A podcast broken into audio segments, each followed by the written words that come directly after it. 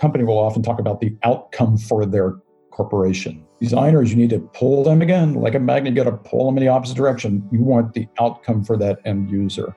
So when you convey your point of view, sometimes that allows you to have much more impact. You've got to make the links between the business goals and the design program or the design goals. And once your client understands, oh, the designer is actually thinking about how I can become more successful, oh my gosh, the, the, the door is open. You can suddenly, you're given so much freedom because now you're talking their language. Then finally, use all the market evidence to prove how impactful design can be. It exists. There is so much evidence of good design making an impact to businesses. And when you combine all of these points together, I, it becomes so obvious that, that design is providing impact and and it's not as hard as you think to to get your innovation out there. Welcome to Design Drives, your audio experience about what, how, and why design drives things forward. A podcast hosted by Sebastian Gier, together with forward thinking design practitioners from around the world. In this episode, I have the amazing opportunity to talk to Dan Harden, one of the world's most known and forward thinking industrial designers and thought leaders in the design space, who founded and runs Whipsaw, an award winning design consultancy in California since over 20 years. We touch on his journey and the early days growing as a designer at Frog, working with Apple and Hartmut Esslinger in the early days, and how he saw design changing through the link of physical and digital design into more complex and holistic experiences that opened up a whole new world for design. But also his best practices when it comes to communicating the value of design to other stakeholders and driving innovation as a designer. We learn from many of his projects and powerful stories of driving impact and outcomes of design, ranging from rescuing companies, reinventing industries, or frog leaping brands, and even saving lives. So I hope you enjoyed the episode. I'm here with Dan Harden. Hi, Dan. How are you doing? Great, doing great. I'm pretty excited to talk to you about the impact of design and all your experiences in the industry. I think it would be great for the if you could give the audience a bit of context about you, a little bit about your journey and your drive being a designer. Okay, well, this is fun talking to you. Let's see. I I can, you know, as far as my own like personal history, I can sort of think back even to when I was a kid. I kind of felt this strong urge to create and whether that was kind of an artistic urge or you know tinkering with things like lawnmower engines and taking the proverbial toasters apart i was always very curious and i still am and i think that's why i really gravitated toward being a, a consultant mm-hmm. because yeah almost everything excites me about design and you know it started really back then when i was when i was a kid and a teenager especially i had a lot of good kind of creative support growing up. My parents really understood that that I had some talent and they supported it. They let me just grow and encouraged me in every way. So, you know, I went to design school, of course, and I had some really good internships that that changed my life. I had several epiphanies throughout school at these internships. I worked at Richardson Smith in Ohio, a really well-known firm at the time, and then I worked with George Nelson. George Nelson you know, of of the Herman Miller fame, and he's you know he did so much great work. He was he was the man in design. He was the true master. I learned mm-hmm. a lot from him. I worked very closely with him, and I worked in a corporation at HP. Then I went to Germany. I worked for a year in Germany for a small consulting firm down in Esslingen. Mm-hmm. But ultimate, ultimately, I I missed I miss the United States. There's something about the sense of freedom, and and I know that's a little bit of a cliche, but I definitely felt like you know there was just a lot of opportunity yet to be had. But I think I had to leave the United States to see it for what it was, and mm-hmm. part of that that that freedom and that that drive for creating was just very strong. So I went back to New York City and I worked at Henry Dreyfuss Associates, a great place to cut my teeth on what design was all about, including not just designing, but also creating programs and figuring out the business of design. It was really a great place for that. But after a few years, I realized how much of a designer's designer that I was, and I really needed to get deeper into design philosophy and and what real innovation meant. And at that time, this was in 1989, there was really one firm that I related most to as far as their mission goes, and that was Frog Design. So I came out to California. I met the Frog Design guys for the second time. When I was in Germany, I met them the first time, and it was super exciting because they were this very interesting, wacky little firm in the Black Forest that told me, well, they just met this guy named Steve Jobs and they think they're going to get this job for this company called Apple. So by the time I joined, so I came out to California six years after that first discussion I had with them. and they made me an offer right away. They said, come to California. We need you here in a week. So drove across the country from New York City to Frog and started what was an incredible journey. I mean, I ended up being there for 10 years, but you know, my first week at Frog, Hartmut, the founder and uh, leader of the company, said, "Well, you're going to work on uh, computers for Next, and you're going to be working directly with Steve Jobs. Uh, you're going to be working with Andy Bechtolsheim, founder of Sun Microsystems, and Pierluigi Zappacosta, founder of Logitech, and these are your accounts." So I was thrown into this this incredible world of design high design, I guess you would call it back then, because there was really no firm quite like Frog at the time. You know, they were they were really like like the rock and roll house at the time. They were they were the firm that was doing all the really interesting work. We had a few rivals, of course, like like ID2 and Matrix, and they became IDEO.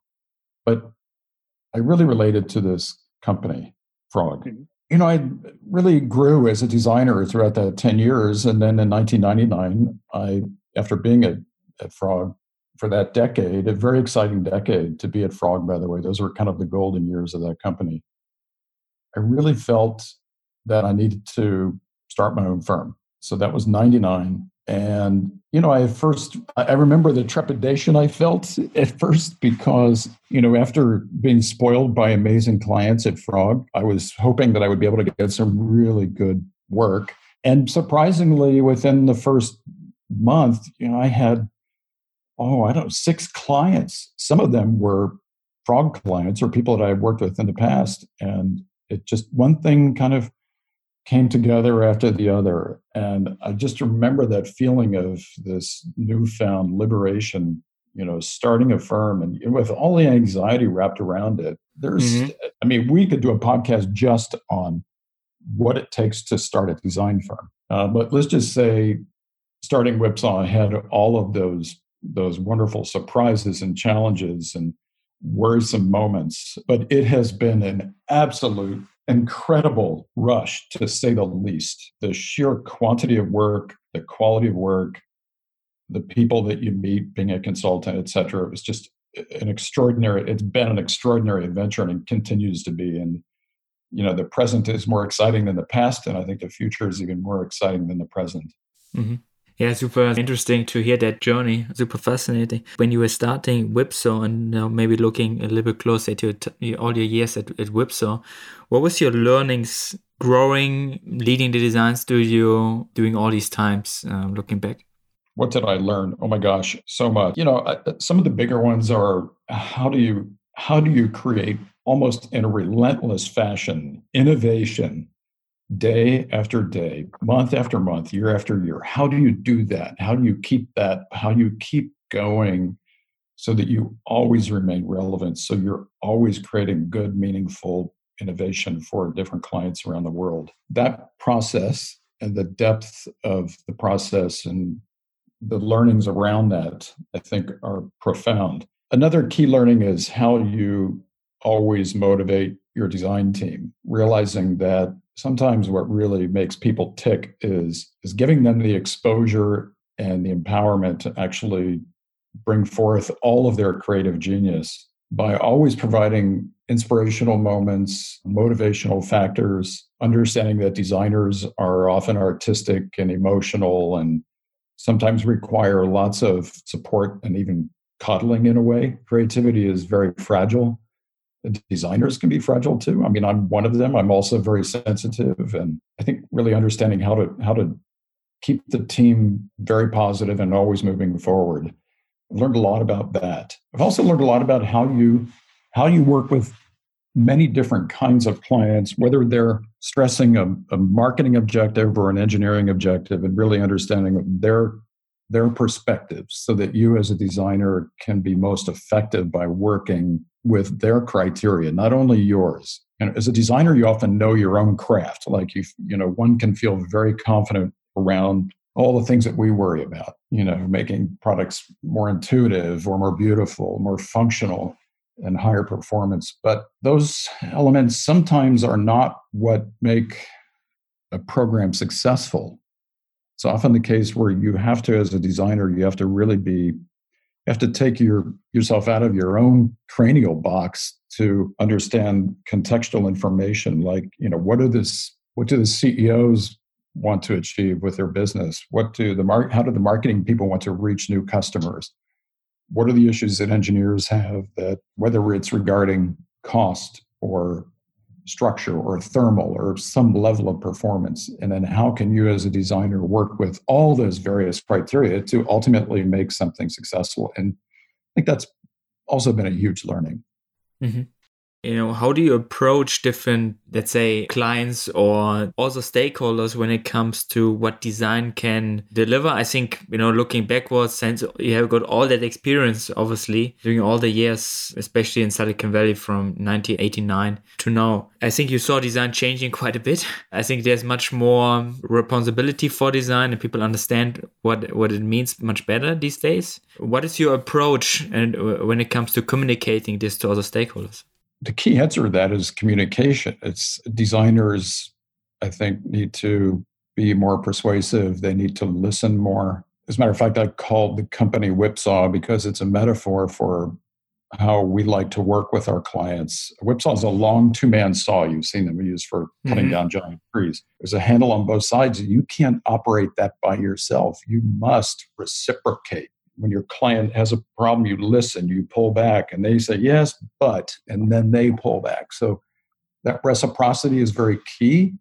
One is, I think, stakeholders need to first be educated what design is about. Not all of them. Some clients are, are very astute. Sometimes you're working directly, as a consultant, you're working directly with a design group already within a corporation. Mm-hmm. So you don't really need to educate them but it's more often the case, especially with a with a startup or a, maybe a somewhat less sophisticated client or that hasn't maybe a client that just hasn't been through this process before you just need to educate them about the values of design. You know what you're trying to do as long as people understand that your objective and your intent your intrinsic intent is to provide some form of goodness to their customer the end user and then you describe how you're going to do that then all of a sudden doors will start to open for you as a designer. Once your client realizes that you're really there to provide more meaning, more enablement, more support, maybe sometimes more delight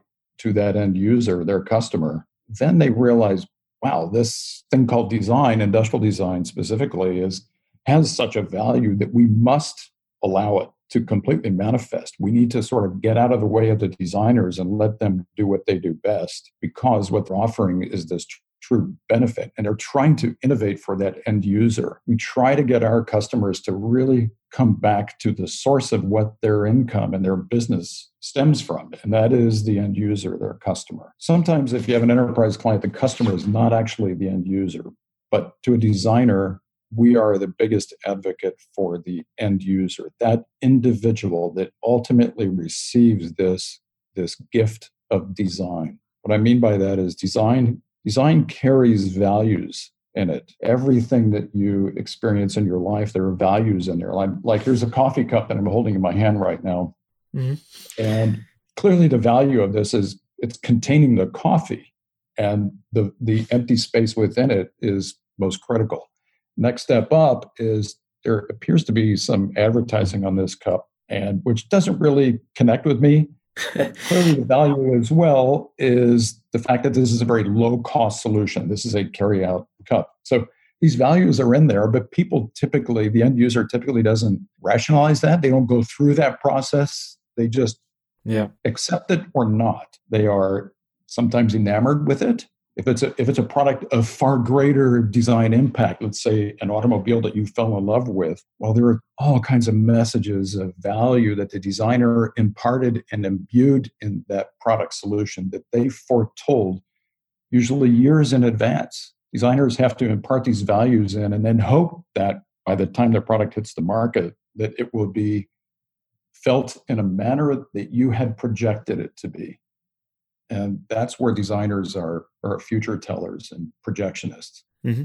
yeah super interesting. Totally agree. Looking a little bit back i mean you already told about your experiences working at a frog and then one of your your first clients apple and next and so on. I think these are really great experiences and examples. Maybe looking closer at your also your time at, at Whipsaw. What was some of your projects or some of your favorite projects even where you really had the chance and the, the feeling that you could drive impact from a design side when it comes to the product experience or the project at large? I've designed literally over a thousand products. And each one of them I kind of consider to be like my babies right.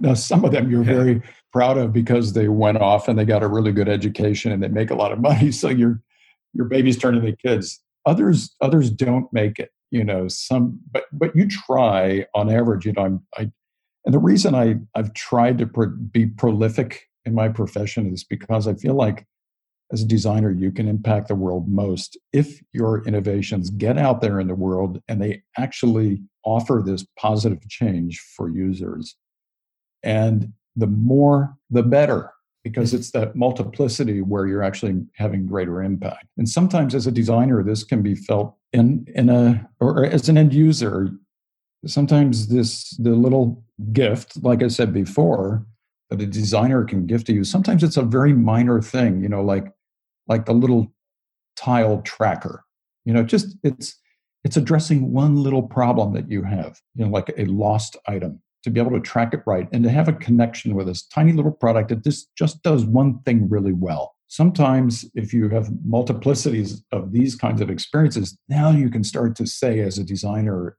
that you are collectively making a difference. In other projects, sometimes there you have you can have a more profound impact. So, for example, we've been working a fair amount with companies like Samsung and Google, and in these cases, what we're trying to do is move them along to a, to a, a better offering, if you will. In the case of Samsung, looking at, at a lot of kind of future concepts and then helping them turn those into reality. These are products that, that we all know Samsung produces, you know, whether it's televisions, computing type devices, IoT devices in the home, or appliances we try to elevate those experiences wherever we can. And a lot of times it's on a strategic level. In the case of Google, we started working with them before they were producing any hardware products. So we actually conceived of and developed one of their very first very successful products, the Chromecast. And mm-hmm. you know, that that ended up being one of their most successful pieces of hardware in the company's history, if not the most successful. I think they've shipped more than 50 million of those things. There, you're making an impact again by trying to reveal some kind of a hidden need. Like in the case of Chromecast, it was about helping them discover what is it about watching television that, that is not quite satisfactory. And one of the answers came up that you weren't really able to stream, you weren't really able to view YouTube easily or Hulu, and it was kind of clunky to get to your your different apps. So the thought was, let's bring that that streaming service up front, right on the display, and then make the hardware disappear by putting it behind the television, which is kind of like the anti-design answer.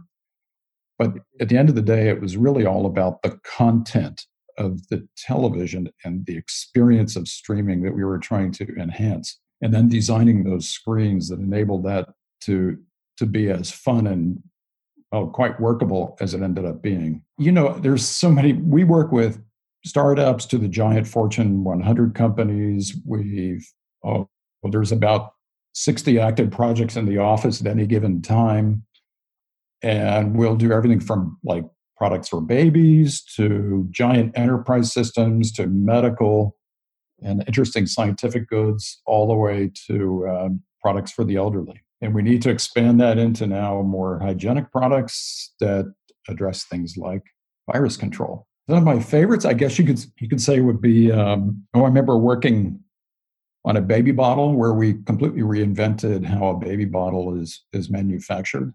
We created a complete kind of breast-like form. You can see that on our website.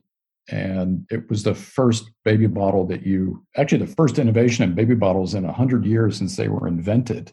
Back in 1906, I think it was the first patent where they had a glass bottle with a, a latex nipple on the top that was held down by a ring. And every baby bottle had been following this since that time. So we turned the problem upside down. We literally filled it from the bottom so that we could have a full dome on the top. It was very soft.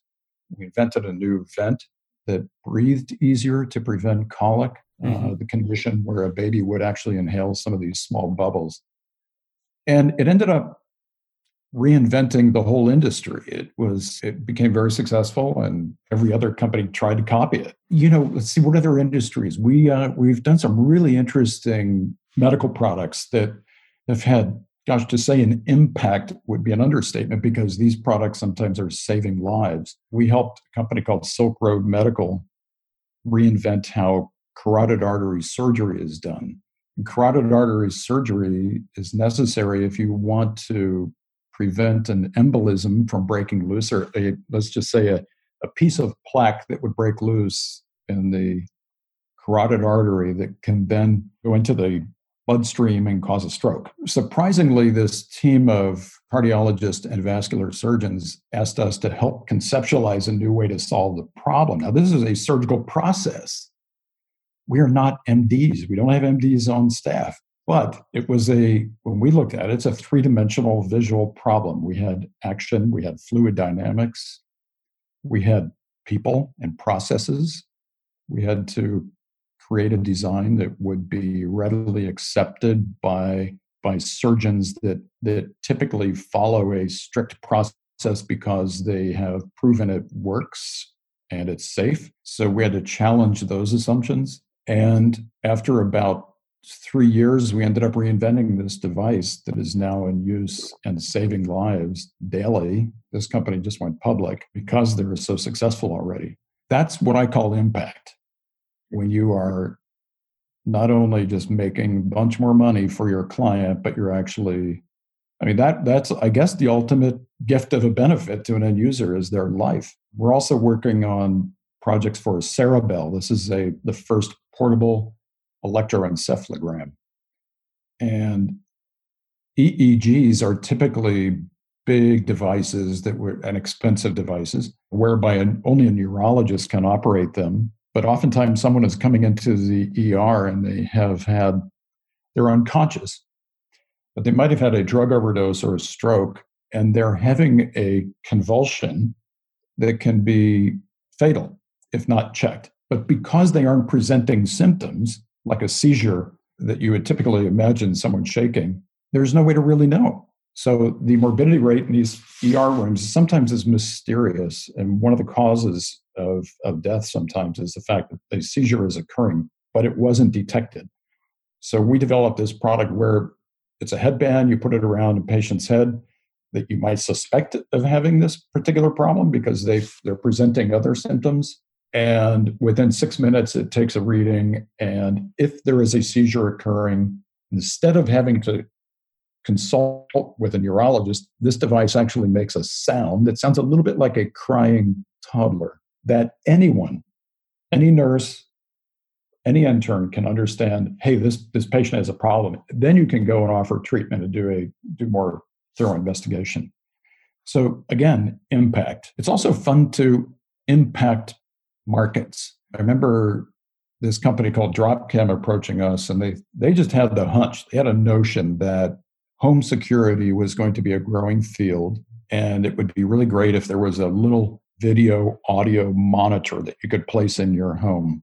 And we thought, you got to be kidding! That something like that has to exist. And we went, we did our research, we found out that yeah, Sony and Sharp were offering these very expensive surveillance cameras, but those were used more in commercial environments, you know, like corporate for corporate security. So we ended up creating this this cute little device that kind of looked like a little face and a neck and a shoulder line and figured out a way to adjust it so that you could put it on your wall, put it on your table, and adjust it and aim it at anything of interest in your home, whether that is a pet or a child that you're looking after, or maybe just your favorite expensive piece of artwork you want to always keep an eye on.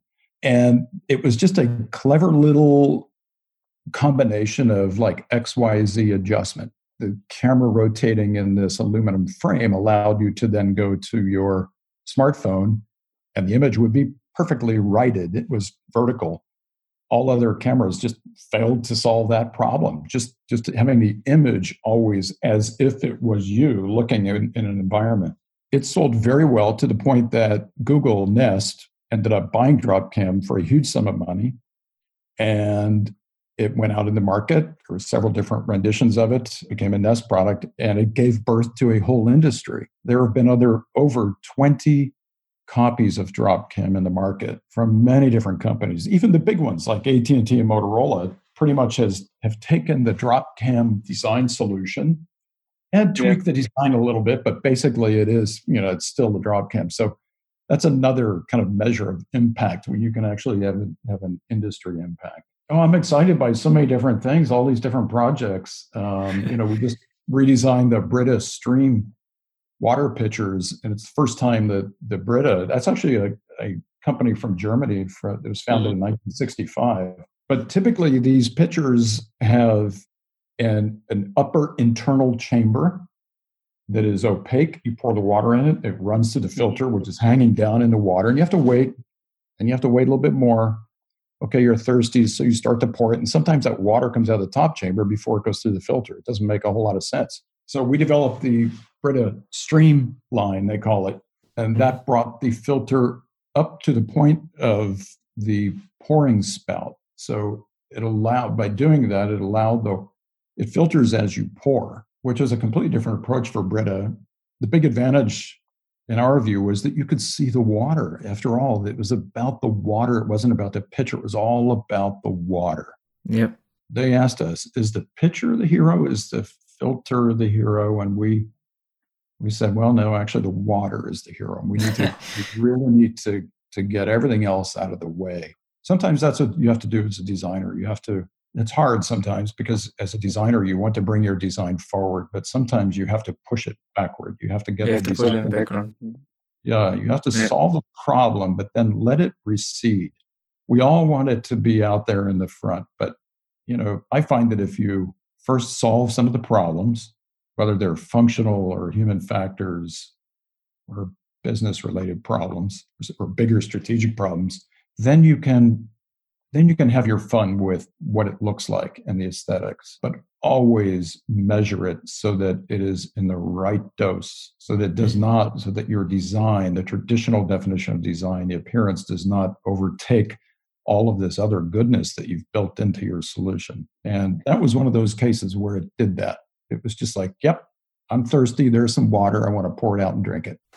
yeah. Yeah, I think this was super powerful. Thanks for sharing all these different aspects of design impact and the different stories. I think certainly super inspiring. I think you you already touched on a couple of examples. I think where digitalization was a big part of that as well. You know, connected product experiences. And but there's something different about these products because they're connected. And I would love to talk a little bit with you about IoT and how you think digitalization and uh, connected products slash intelligent products have changed industrial design in your opinion?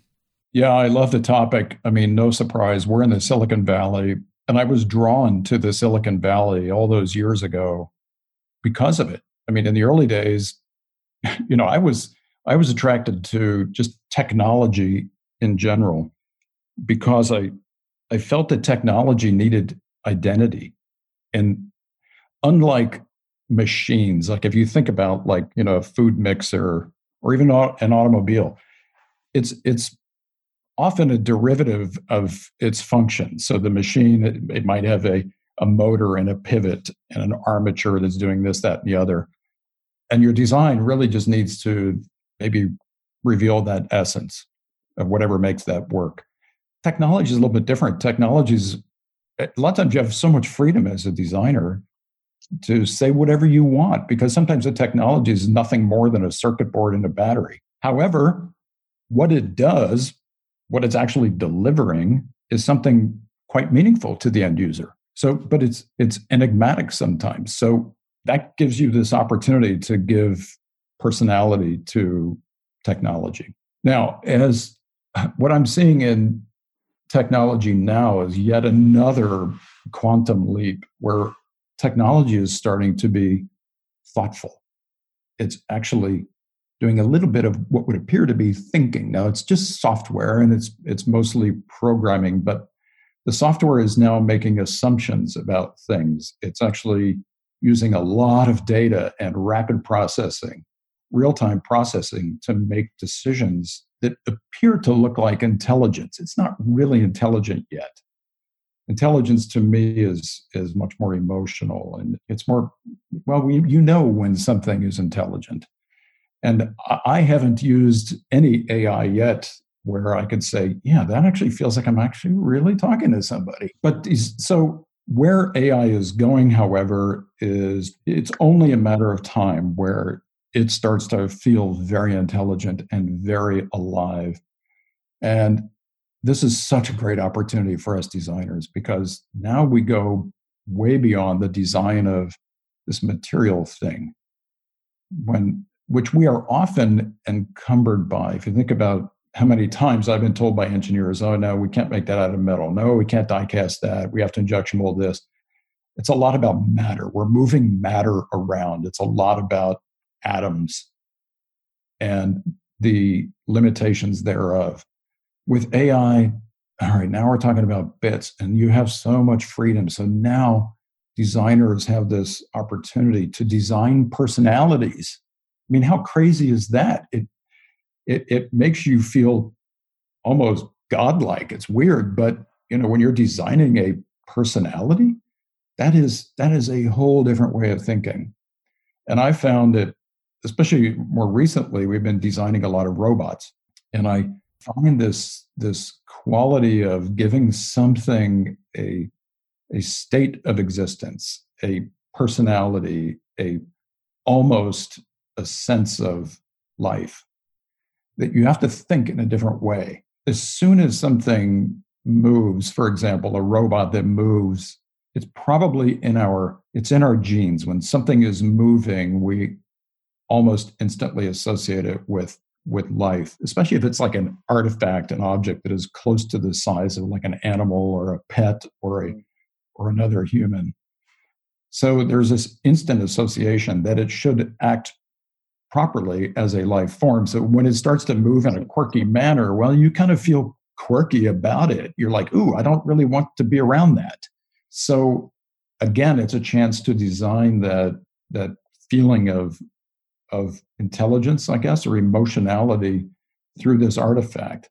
And now, as a designer, you it, it is because it isn't passive. You now need to be much more thoughtful in how you how you are very subtly providing nuance of motion, nuance of expression, nuance of pure existence of this thing. And I, I really love that because to me, at the heart of really good design is psychology. So designers really need to understand so much more about psychology as we move into a more intelligent future where we are designing these devices. And designers typically are I've found in my career, often, not always, but often pretty introverted. And the, the sensitivity is residing within them to, and they feel this sense of psych, a psychological connection with what they're trying to design. Now is the opportunity to really bring that forward and to understand it and to capitalize on that. You know, then there's other fields like you mentioned IoT, but IoT is now blending with mobility. So we're in the process of reinventing mobility. I mean, who would have thunk it? Like, just, you know, I remember 20 years ago, everybody thought, oh, you know, the automobile industry is just going along this, this pace where it's just adding more technology. But why? We did not think about ride sharing. We did not think about autonomous driving. And here we are it's extraordinary, but it's yet another opportunity for designers to take this special skill set that they have of, of being the, the agent between the technology and the user. The, the real and the that agent must be an advocate for the end user, but you also have to talk the talk of the technologists so that you can one understand what their objectives are and two how to how to use that, that technology as a designer. How, how can you use it and apply it to the solution that makes the most sense to the end user? Because at the end of the day it's it's it's most important to to provide again some form of quality quality of life quality of experience you know just the notion of quality i think is actually something that we designers are really good at but it seems like the world is sometimes forgotten because business has gotten so big and design has become so commoditized but as long as we're getting back to this notion of quality i think we're we're moving the bar forward yeah, I love your, your points you brought up. I think especially what you talked about robotics. Uh, I recently talked to Quinn Lee quite a bit on how robotics are basically now in, in everything. And uh, as a designer, I, I love what you said about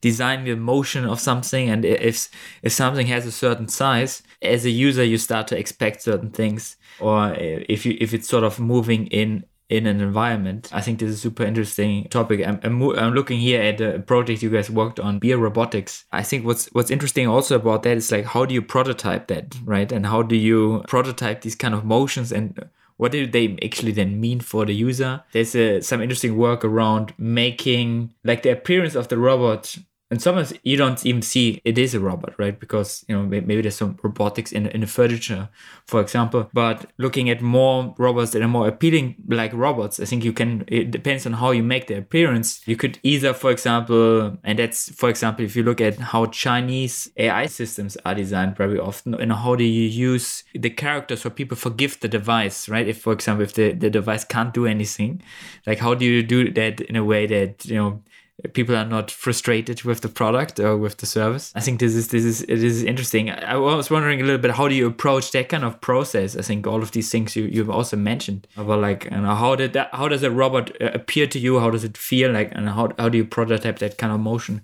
Maybe with the example of the Bear Robotics or with some other kind of, of project. Yeah, yeah. I think there's a a general assumption that people make that the products around them that are produced and sold by all these companies like Apple and Google and Samsung and all of these, that they should just perform flawlessly.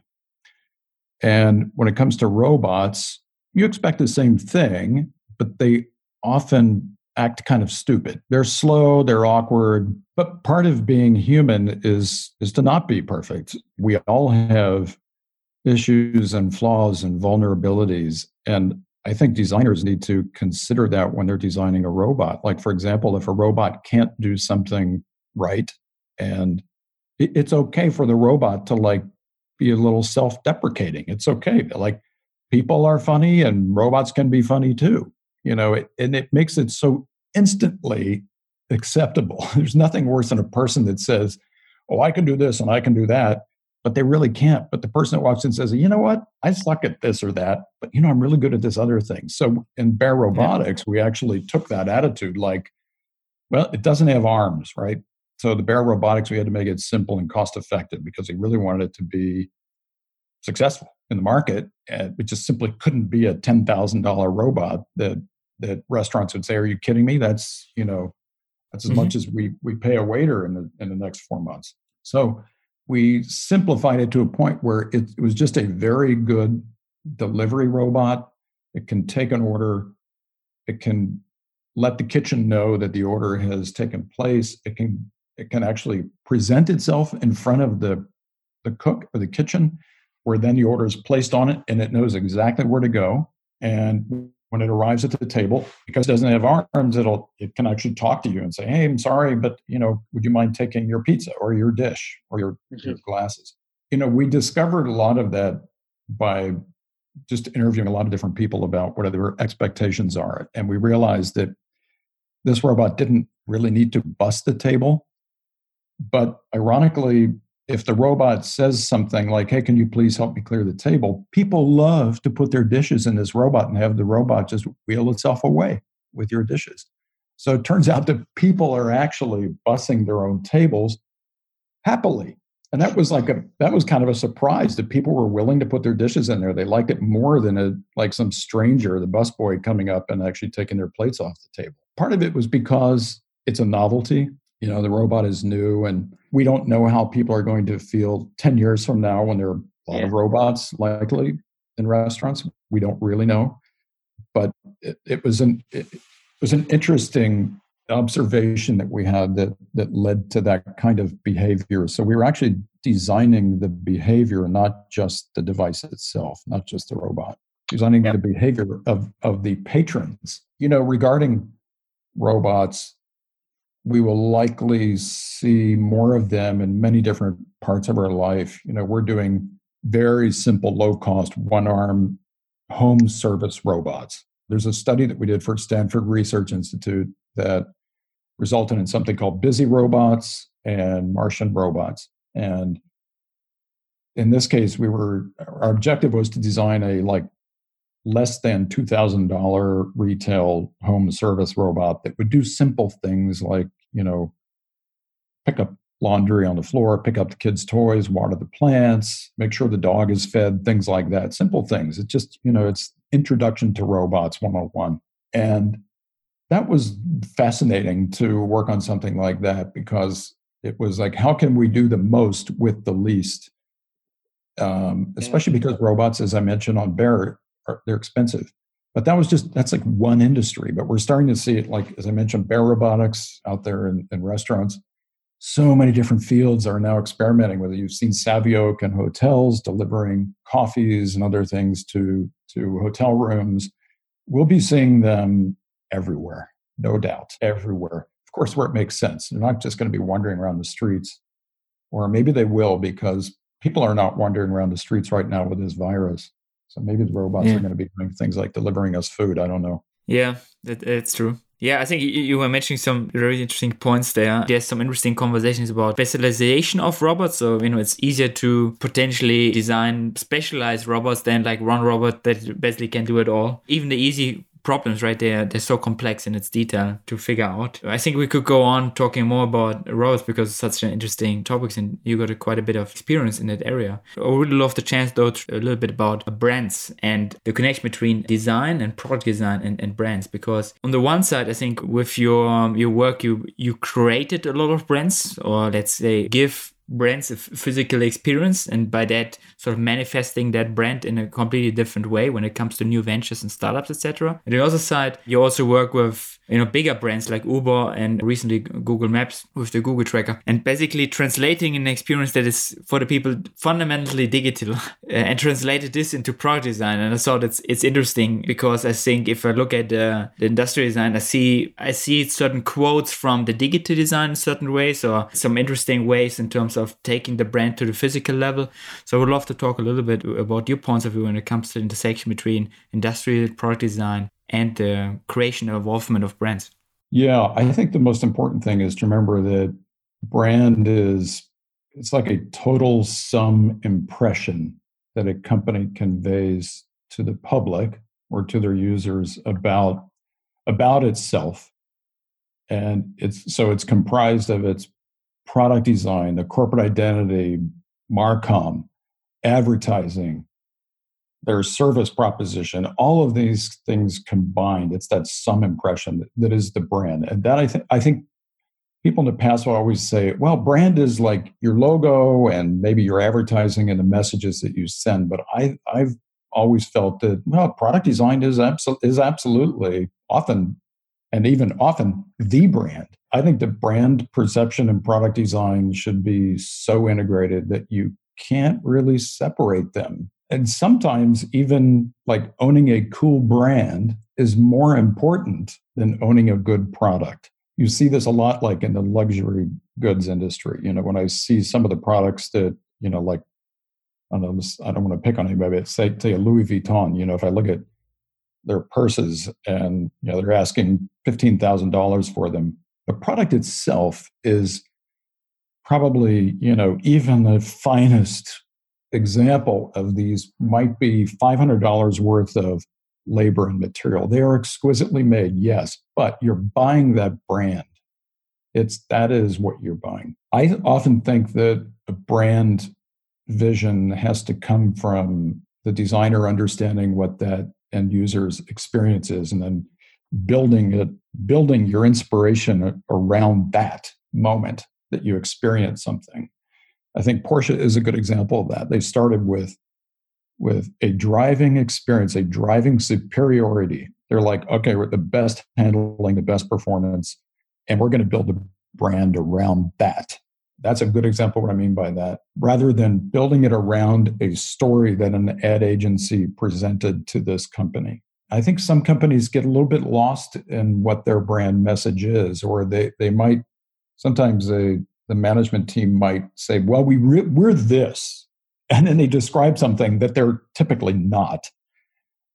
And they convince themselves that, that that is their message. But people are not fooled the user always knows and they will they will acknowledge something when it's good that's the reason why apple became so successful the general experience that they offer whether it's in the form of communication computing processing whatever in the form of these computers and iphones all the things that they produce including their service is just excellent and their brand was a, was an outgrowth of that experience it's kind of the opposite of Coca Cola. You know, Coke, yeah, to some people it tastes good, but really it's about the whole, they're, they're presenting a, a lifestyle and a choice about about what you consume almost more than the flavor itself i think a effective brand eh, it should ideally immediately express a company's commitment to to the offering of a, of a good experience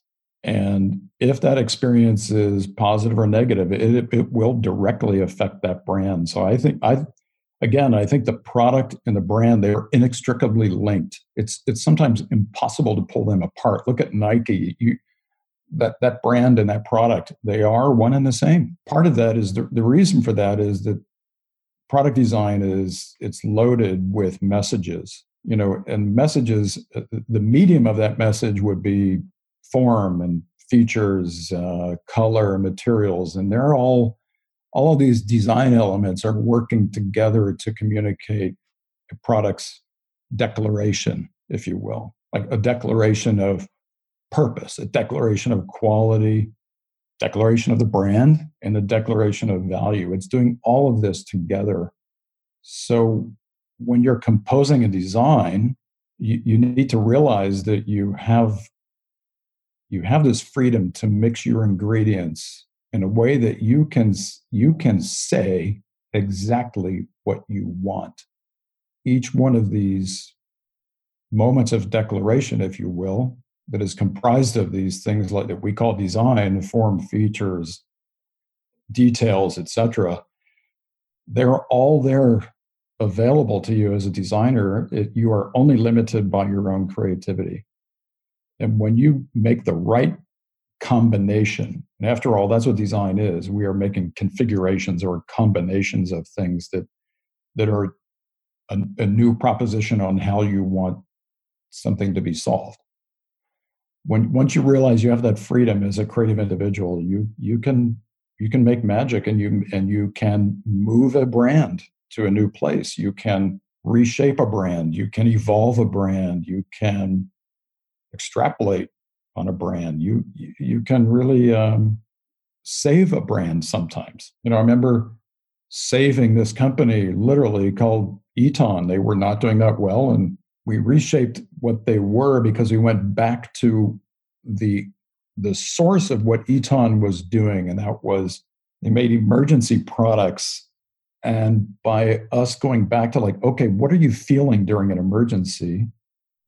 And and often it was often the case that fear, anxiety, not knowing what to do became really to the forefront. And then we re- we realized okay let's let's work with that. Let's let's create design that has associative qualities to it that can mitigate some of these this fear. So in other words there are certain forms and details that you can create where it, it looks more secure more rugged more more protective and so we created a, a, whole product line built on this. And it suddenly gave new life to the brand. They started selling hundreds of thousands more products, all because it came back to understanding what was that brand about and how can we reshape it and represent it in a way that that people can now make the final connection between what that brand promises me as an end user and what that product actually delivers to me.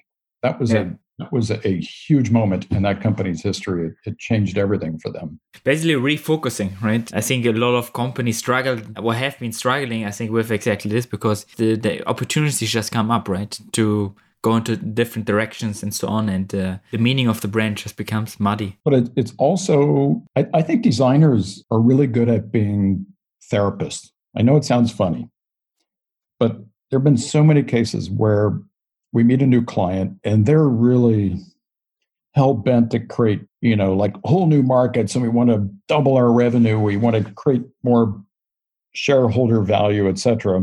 And they think that by just creating a, a, product that they can ship that has like new technology or maybe some new feature that they'll be able to achieve that but as designers you have this opportunity to go in and say wait a minute what do, you know what do you really what do you really represent and how can, how can we actualize on a brand promise by getting back to the core the core values of what this what your product is actually offering? So yeah it's a kind of focus but you sometimes have to walk them through that because if you're if you're talking them through it and you're persuading and you're you're, you're but while also listening you sometimes get the most extraordinary things out of your your client. Sometimes the, the, you know like the ceo might say i've never really thought about our company like that.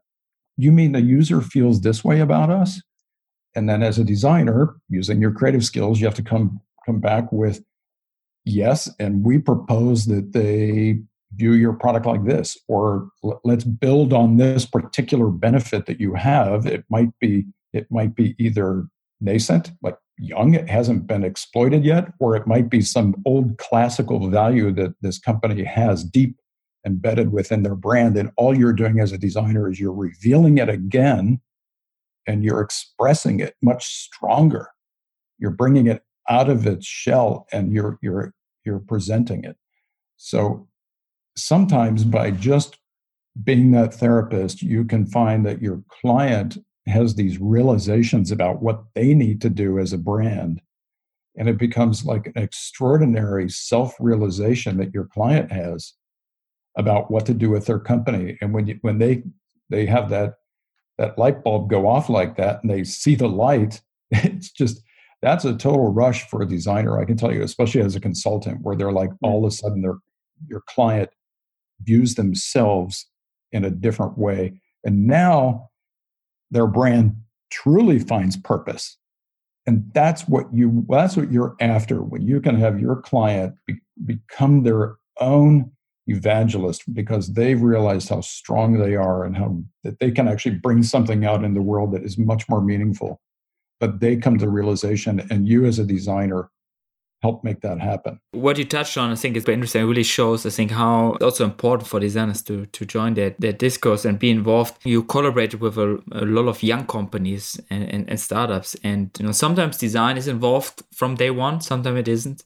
Sometimes you guys are the, the first design stakeholders that uh, get that involvement with a company if there's no uh, design stakeholder there already. I was wondering a little bit about your point of view about why it's important that design is being part of the conversation early on. And uh, I think the topic of design driving vision uh, or design driving confidence and visions is something that comes up over and over in, in the podcast. And I would really love to hear your point of view on that. Yeah, there's a lot of things that drive vision. Sometimes it is your client that has some extraordinary new invention. It might be technology, it might be some new mechanism. And your job as a designer is to is to express that that innovation. You know like give it its full opportunity expose it in a manner where again design just just is a a medium for this innovation to happen. Sometimes you have a client that might have interesting technology um, not earth shattering but it, it but they want to build a a vision around maybe an identity or a lifestyle choice that the consumer might have. You know, for example, we've been working on backpacks recently that'll be coming out, and we built a vision based on the fact that your needs are changing every day. So, why should you have one backpack that fits all of your needs when sometimes, if you're just running off to the office and you have one notebook, but you're carrying around this giant bag that weighs more than your notebook? Does that make a lot of sense? But then there are other times where that, that all in one daily backpack is not big enough at all because you might want to go to the gym later that day so we created a modular system that is real easy to just kind of like add modules onto a core piece. And the design became the vision. Or, you know, another good example is of where, whereby the design is the vision. It's the actual vision is this work that we've done for TP-Link. TP-Link makes networking devices, routers, switches, cameras, and the like. Really great, well-made products. But people are buying design almost like dessert in places like China. I mean, it's just like they're buying the the look and feel of these products. They're not even really reading the specs on these devices. They just assume that it's going to work right, but they somehow relate personally to these devices. And we've designed more than 80 products for this company, TP Link, and every single one of them is different. We've created design vision one at a time. We, we, we rebuffed his whole idea of design language, where one design language fits everything. And we did that for like the Dell Precision line. It's worked perfectly, as it does for companies like BMW and Apple, etc. But not in the case of TP-Link.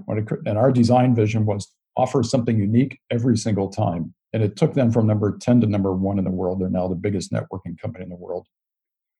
Sometimes a functional advantage is the vision.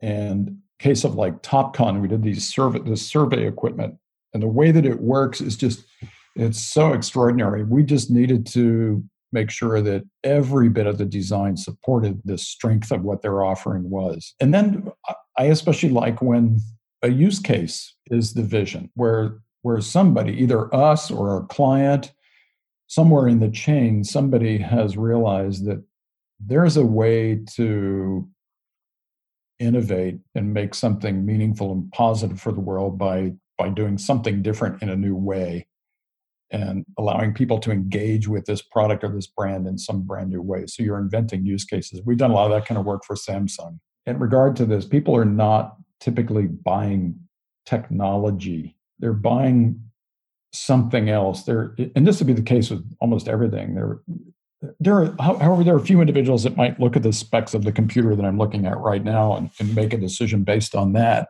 They're also making these decisions based on this, like the emotional qualities, like, you know, like the surface texture and the way that the hinge feels and the most. Inconsequential things that you would think. But because we're humans, this is the way that we we respond to our world. And that's that's what engages us, really. Yeah. I think it's interesting talking in the recent episodes to a lot of really forward thinking design practitioners in the industrial design field, some of them at the IDC International Design Conference from IDSA. And I think it's it's interesting to hear the different points of view about where industrial design is going. I think you were mentioning already in, in all the answers you gave, I think a lot of aspects around that. But if you would you know summarize it, where do you see industrial design going? What are some of the challenges moving forward? and uh, some of the things we should keep on the radar. Yeah, I think it's a very important topic, and designers need to be thinking about this more. The future. I am super optimistic about industrial design. I guess because at the very root, design to me is is all about making positive change, and change by nature is all about the future. It's not about the past; it's about the future. And as a designer, if you're really living a full life as a designer, you you are living in the future because what you're creating sometimes in your head and then you sketch and jump into CAD, it's not going to be seen for quite some time, you know, nine months, maybe at the soonest, or maybe two or three years. So you need to be a good projectionist as a designer. I think some of the really important things we need to be concerned about and I'm most worried about are, are quite a few things actually. Although I'm I'm not to the dystopic state that a lot of designers are getting to, and the world is because there's a lot of negativity in our world today, whether it's uh, climate change or the weird politics that are going on. However, in regards to climate change, maybe we would. So I think we need to constantly remind ourselves that it's all about energy, energy consumption, and entropy. Specifically with energy, I think designers really need to consider like not just what they're creating, but but the amount of energy that is required to make the thing that you are designing. You have to look at the complete ecosystem and the effects that it has.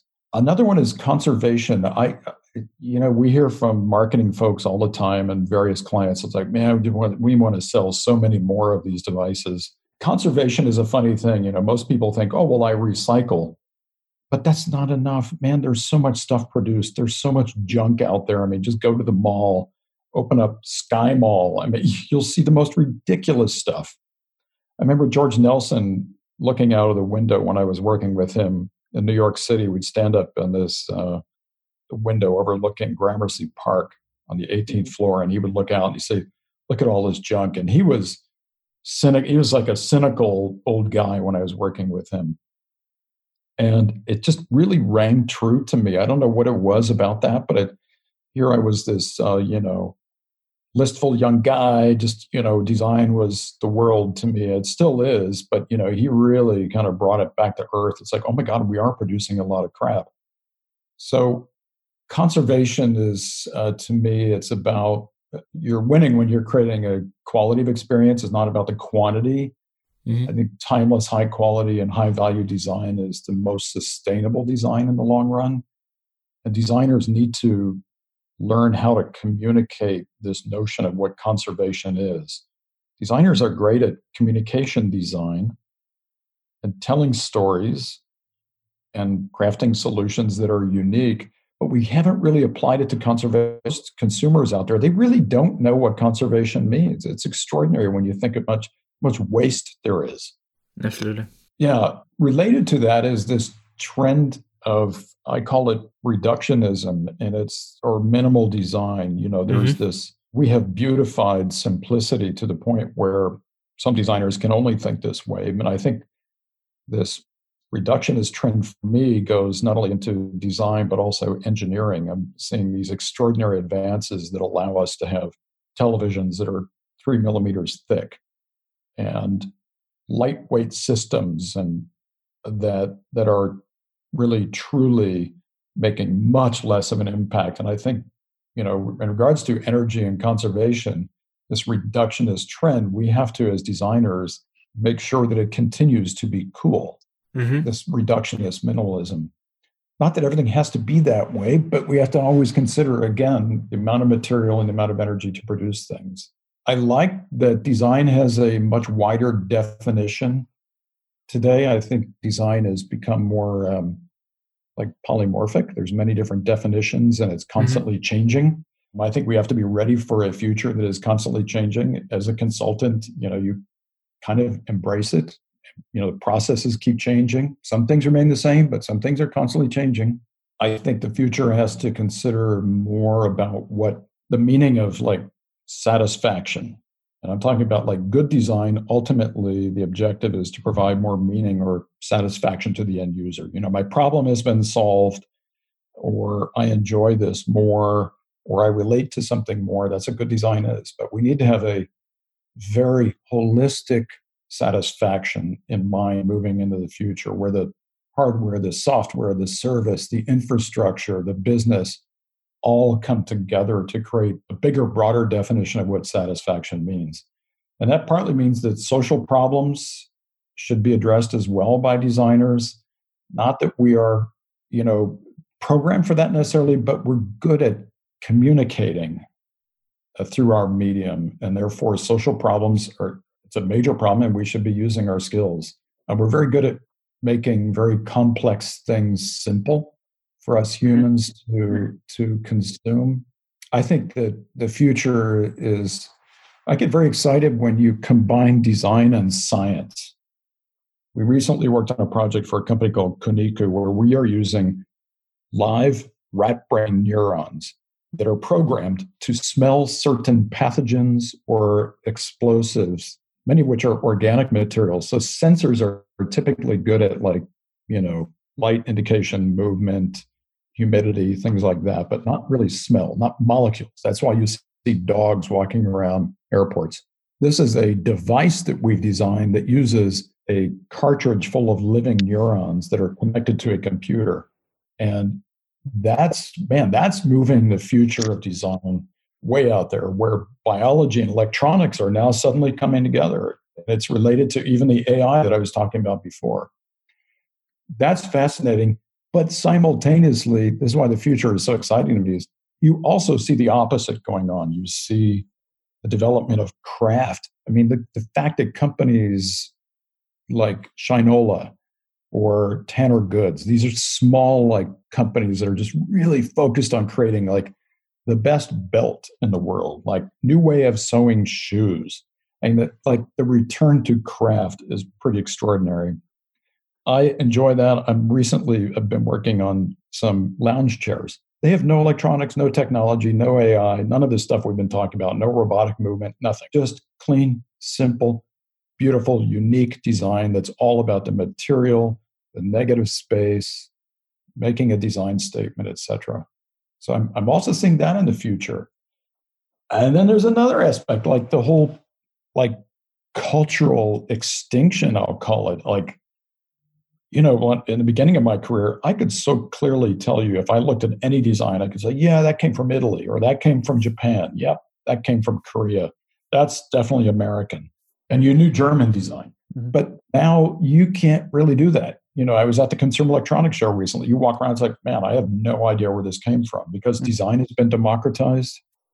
There's so much information out there available to anyone. So it's a little bit sad, but there there really are very few kind of cultural expressions, except maybe in craft. Like, you know, you walk down the markets in Kyoto, clearly you are surrounded by by little crafted products that are made in Japan that are only Japanese, unmistakable. So I, you know, I, I, have many different views about the future of design. Those are those are the the handful I think that are kind of important that we should all be thinking about as designers. Agree to all your points. And what was interesting is also what you said about the aspect of reduction and how design can influence this. You know, hope this motivates designer to be part of that conversation and drive change, drive positive impact. So I think since you were mentioning so many different aspects around uh, driving impact, what would be your advice for either teams of designers that want to increase their, you know, recognition of being a force of uh, change and impact within an organization or designers at large to be part of that conversation?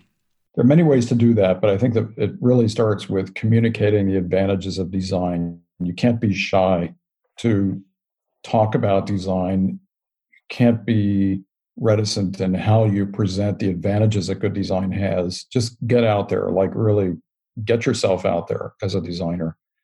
It's really important to be able to speak business language. I have found that in my career, the mm. sooner I learned how to how to think like your client or big business, the sooner you're able to get your design message out there like really understand what it what return on their investment is about and even if you have to turn that into your own form of return on creativity whatever that is hmm. find it you know like for example i i will often talk to my clients about this notion of a prosperity paradox you know where client always wants to like earn more money but a, a designer's aim is typically not about money, but it's about meaning. Mm-hmm. And when they when your client understands, oh my gosh, there's a there's a there's an opposing side to this. Like, you know, a company will often talk about the outcome for their corporation. Designers, you need to pull them again, like a magnet, you got to pull them in the opposite direction. You want the outcome for that end user. So when you convey your point of view, sometimes that allows you to have much more impact. You've got to make the links between the business goals and the design program or the design goals. And once your client understands, oh, the designer is actually thinking about how I can become more successful, oh my gosh, the, the, the door is open. You can suddenly, you're given so much freedom because now you're talking their language. Then finally, use all the market evidence to prove how impactful design can be. It exists. There is so much evidence of good design making an impact to businesses. And when you combine all of these points together, I, I, it becomes so obvious that, that design is providing impact and, and it's not as hard as you think to, to get your innovation out there. Mm-hmm. Yeah, totally agree. I think um, you, you could frame it also as empathy, right? We think we talk always a lot about uh, empathy for, for users and for the user experience, but having empathy about other stakeholders and understanding maybe their needs, or like you said, you know, bring it back and understanding their why. We need to wrap it up because of time. I mean, I would love to uh, continue talking to you, but uh, I think I would really love to thank you for all your insights and uh, the inspiring perspectives you brought up. I hope this inspires the community from everywhere about the future of design, the future of industrial design, about the role of design within the larger context. So, thank you so much, Dan. That was the episode. If you want to give us feedback on the podcast, have something to contribute to the next episode, or just want to get in touch, feel free to connect with us either on Facebook, Twitter, Instagram messages, or simply via the designdrives.org website. We love to hear from you.